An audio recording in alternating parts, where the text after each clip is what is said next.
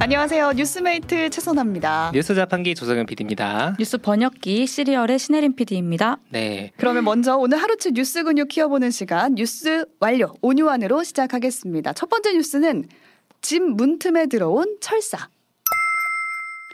네. 혼자 네. 사는 여성 집 문틈 사이로 철사를 넣어서 강제로 들어가려 했다라는 게 얼마나 무서운 일입니까? 그러니까요. 이게 진짜 단순히 우리가 어렸을 때 방문이 잠기면 뭐 젓가락이나 카드, 뭐 칼, 칼로 음. 칼. 뭐 실핀 이런 걸로 막 네. 열어보려고 했, 했잖아요. 근데 그거하고는 수준이 달라요. 달라요. 그러니까 우선 남의 집이고 그렇죠. 현관의 도어락을 열려고 했던 그러니까 거예요. 범죄죠. 그렇죠.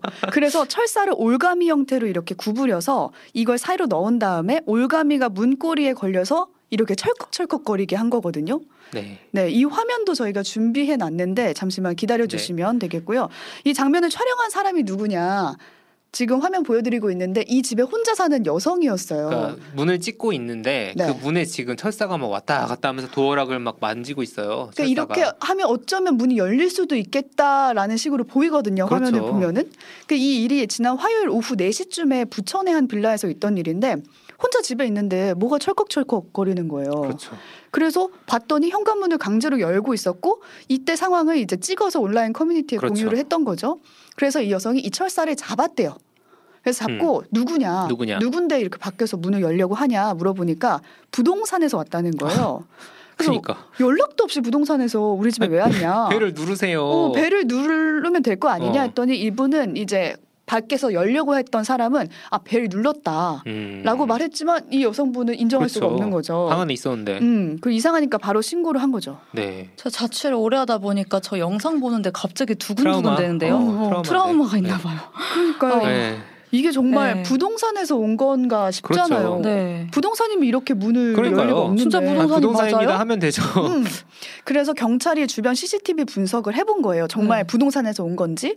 근데 서울 소재의 한 부동산 업체 직원 40대 남성을 용의자로 특정을 했다고 합니다. 아 그래서 조사할 계획이라고 하고 부동산에서 온 건 맞네요 일단. 어. 온 건 맞게 네. 됐어요. 지금 신분을 확인해본 결과. 네. 근데 이 남성이 주장하기로는 이 집 자체가 경매 입찰 매물로 나온 집이라서 음. 내부를 좀 확인해 보려고 온 거였다. 그래서 사람이 없는 줄 알았다. 야 그리고 그런다고 이 집 자체가 업체 소유다 이렇게 말을 하는 아니, 거예요. 경매에 넘어간 집이라도 철사로 문을 따서 들어가요? 그니까요. 우선 말이 안 되고 법적으로도 이게 소유권이 부동산 업체에 있다고 하더라도 임의로 들어가면 불법이라고 아, 하고 그렇죠. 아. 네, 사람 그래- 사는데. 그렇죠. 그리고 정식 퇴거 조치가 이루어지기 전이라면 주거 침입죄가 성립될 수 아니 쉽게 있다고 말해서 합니다. 저희가 전세 사는데 저희 집주인이 갑자기 저 없이 들어온다는 거예요. 철사로 뭐가 넣어서 다르냐고요. 그 모르는 사람이 이렇게 우리 집 현관문에 음. 철사를 집어넣고 있다는 장면만 생각해도 어, 정말 소름 소름 끼치거든요. 끼치네요. 어, 소름이죠. 그러니까 댓글이 굉장히 많이 달린 뉴스였어요. 그래서 네. 우리 제작진 중에도 이 뉴스를 보고 이중 잠금 장치를 주문했다. 사야 되는 거 아니냐 생각이 어, 들죠. 저도 지금 급 그런 생각이 드네요. 아. 네. 어. 사야- 또 사야겠다. 혼자 사는 여성 입장에서는 더 네. 두려울 불안하죠. 수도 있고요. 이게 모르는 사람이 사실 이거 공동 출입문 현관벨 눌렀을 때도 아 옆집인데 잘못 눌렀어요 할 때 있단 아, 말이에요. 그쵸, 그것도 그쵸. 너무 힘들어요. 네. 네. 이러지면 안 돼요. 눌러주면 안 되고 몇 호 사시는지 한번 그렇죠. 정확하게 물어보고 음. 신원 확인을 철저히 해야 되지 않나 싶습니다. 네. 다음 뉴스로 가볼게요. 윤석열 대통령 후쿠시마 식재료 먹을까? 이것도 핫한 뉴스였습니다. 네, 각국의 정상들이 후쿠시마산 음식을 먹게 된다라는 음. 보도가 나왔어요. 과연 먹을 것인가 진짜로. 과연 내일부터 2박 3일 동안 일본 히- 히로시마에서 주요 7개국 G7 정상회의가 열리잖아요. 오프닝에서도 말씀드렸는데 이 회의를 주재한 곳이 일본이에요. 그렇죠. 의장국이고. 그래서 파티 주최자가 음식을 차린 거예요. 그죠. 내놓으면 집들이 이제 네. 하면은 차려야죠. 차리면 우리는 맛있게 먹고 네. 예의상 뭐 맛이 있던 없던을 떠나서 맛있게 먹잖아요. 맛있겠죠. 어.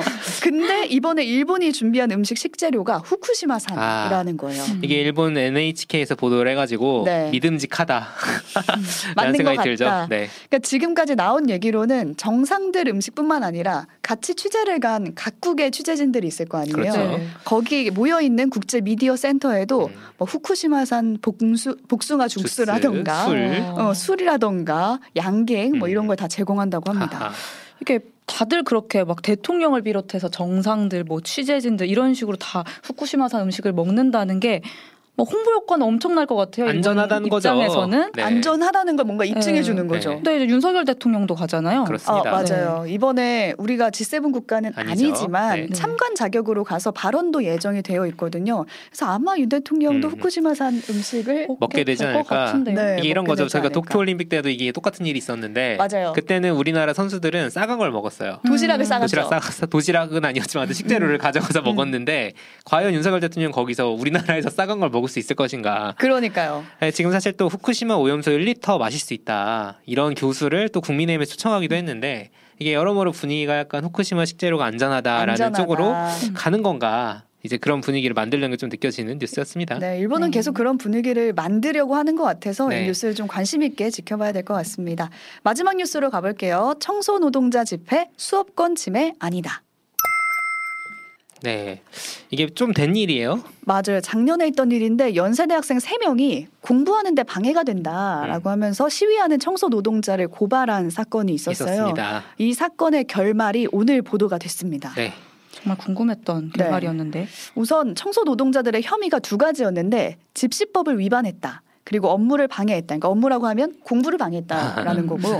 근데 둘 다 혐의 없음으로 사건이 종결됐어요. 음. 네, 1년 동안 재판을 해 재판은 아니고 이게 수사였죠. 지난 네. 5월에 있었던 그렇죠. 음, 지난해 상황이었는데. 5월. 네, 지난해 5월. 네, 당시로 한번 돌아가 보면 그 당시에 이제 연세대 청소 경비 노동자들이 한 5개월 동안 매일 점심 시간마다 한 40분 40분? 정도를 음. 학생회관 앞에서 집회를 한 거예요. 그러니까 그 이유가 임금 인상, 처우 개선 이걸 요구하면서 시위를 했던 거죠. 일터니까요 어, 음. 거기가 음, 근데 이를 두고 학생들이 수업권을 침해했다면서 노동자 측을 고발했는데 이 사건이 알려지면서 좀 사회적 파장이 대단했어요. 네. 아 그때 아주 핫했고 심지어 연세대 교수님 한 분이 이거를 공정이라고 볼 수 있느냐를 가지고 수업도 하셨습니다 맞아요. 네 저희 팀원들은 막 설문조사도 연세대에서 아. 하러 다니고 했거든요. 어, 여기에 핫했죠. 찬성하냐 네, 반대하냐. 네. 근데 이제 아직 민사 소송은 남아 있네요.